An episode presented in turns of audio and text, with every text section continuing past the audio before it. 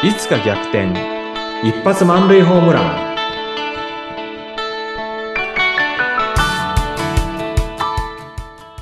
皆さんこんにちは。合同会社東木みなり事務所代表社員の東木みなりです。こんにちは、インタビュアーの山口智子です。えー前回、東さんが起業後にどんな風にビジネスを獲得していたのか、そのために学んでいたことを伺ったんですが、まあ4つありました。今日はぜひそのうちの一つ、アンガーマネジメント。これについて伺いたいと思います。はいアンガーマネージメントですね本当はいに怒りで悩んでる人多いと思います、山口さんもあの子育てでのねあの悩みのことをおっしゃってました私もそうでしたうんうん。で、あの、アンガーマネジメント、やっぱり怒る人っていうのは世の中に多い。で、お怒る人は多いのはいいんですけども、やっぱり怒りでいろいろとですね、悩んでる人世の中多いなっていうところは、これはもう誰しもわかるとこかなと思います。で、私自身ですね、前回もお話ししましたけれども、自分でそのアンガーマネジメントの講座を受けに行って非常に良かったので、今度は、あの、起業した後で教える側に回ろうというふうなことを思ってですね、日本アンガーマネジメント協会のアンガーマネジメントファシリテーター養成講座だったかな。ちょっと講座名は、あの、今はっきり正確には覚えてないんですけど、そんな名前の2日間の講座でした。で、それを受けに行って、あの、まあ、晴れてアンガーマネジメントについて教える。そんな資格を取ったんですね。はい。えーなんか本当に怒りって、未だにこう、ね、あ、怒りすぎちゃったって、主に子育て中心ですが、うん私は思ってしまって、なかなかね、昔よりはちょっと自分の中で整理ついてきたかなという気がするんですが、やっぱ難しいなと思いながら、こう、格闘しておりますが、そうですそのね。辺、こう、どういうふうにアンガーマネジメント、その、まあ、ビジネスにおいて、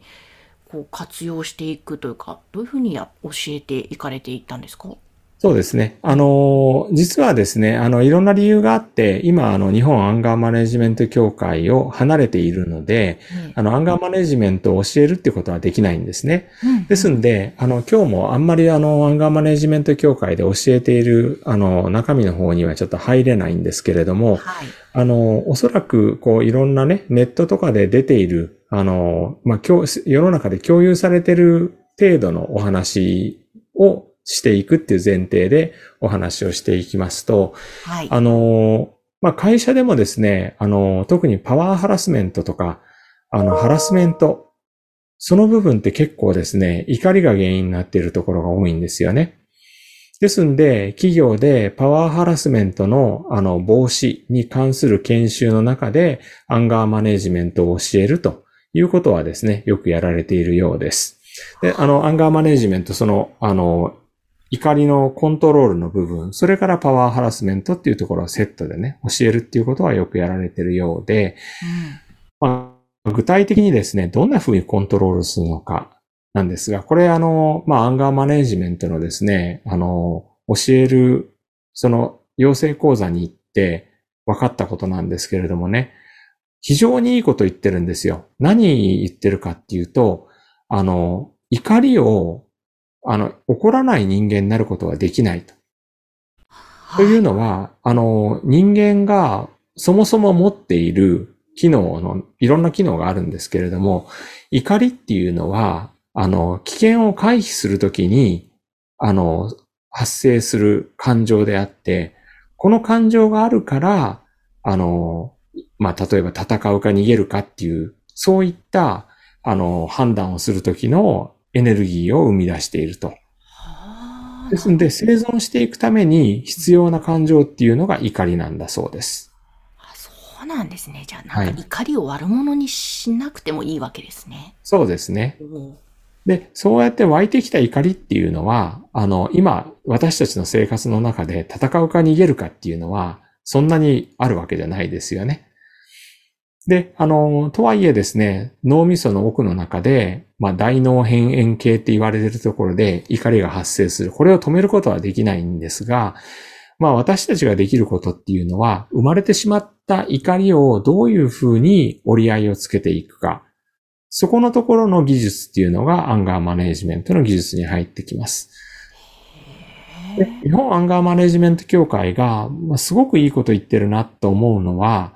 あの、怒らない人になるんじゃなくて、怒りで後悔しない人になる。それで、そのアンガーマネジメントを、あの、教えている。まあ、私が受講した時は、あの、その教えがですね、非常に腑に落ちまして、あ確かにそうだよな。私たちは、なんかとにかく怒ってしまって、あんなに怒るんじゃなかったって後悔するし、怒らなきゃいけない時に怒らなくて、あの時怒っとけばよかったって後悔するし、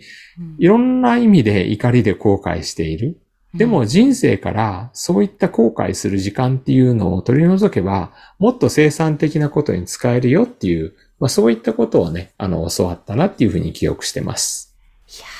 ー、なるほど、そうですね。確かに怒りすぎてしまったって後悔して悶々としてる時間もったいないですもんね。もったいないですね。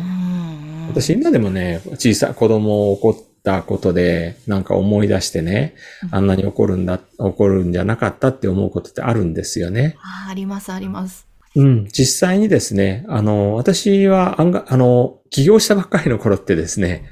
あの、皆さんからね、お金をもらうってことに対してやっぱ抵抗があったんですよね。はい。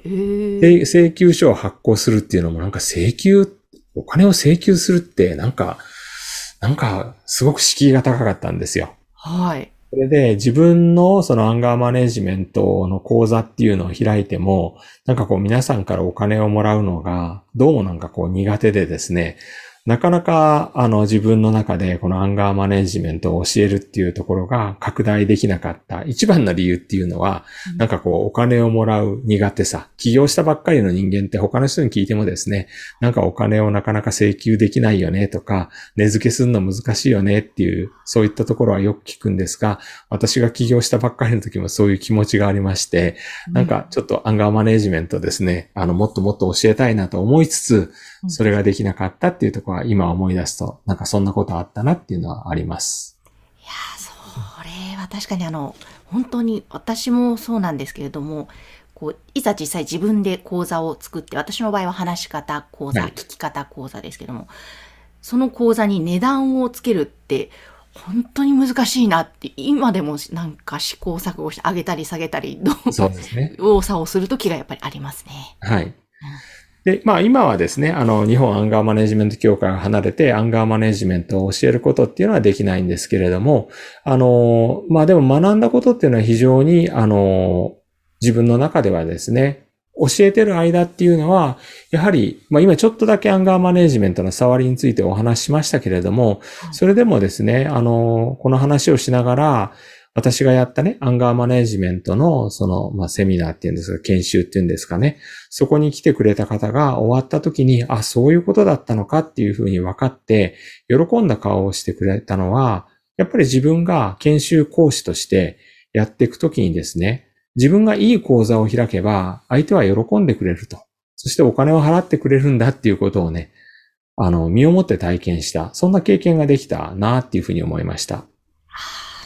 ですね。じゃあやっぱりそのアンカンマネジメントを学んで、少しその教える時、期間が最初あったと。それはすごく東さんにとっても良い経験になったということなんですね、その後の。そうですね。そうですね。あの、自分のコンテンツ、まあ実際のそのコンテンツそのものは、日本アンガーマネジメント協会が用意したコンテンツだったんですけれども、それでも、あの、自分のコンテンツ、自分がその、なんていうんですかね、売ることができるコンテンツとして、実際に、あの、やってみて満足していただくっていう、あの、そういったプロセスを経験できたっていうのは、自分の、あの、講師としての成長の一番最初のね、とっかかりとして、非常にありがたかったかなっていうふうに思って今でも感謝してます。そうなんですね。えー、そっか、じゃあ、起業した後に、うん、本当ね、それまでずっと会社員時代が長かったということですから、じゃあ、いざどうしていこうっていう時に、一つ大きなアズナにとっての大きなものとなったのがアンガーマネジメントだったわけですね。おっしゃる通りですね。うん、あり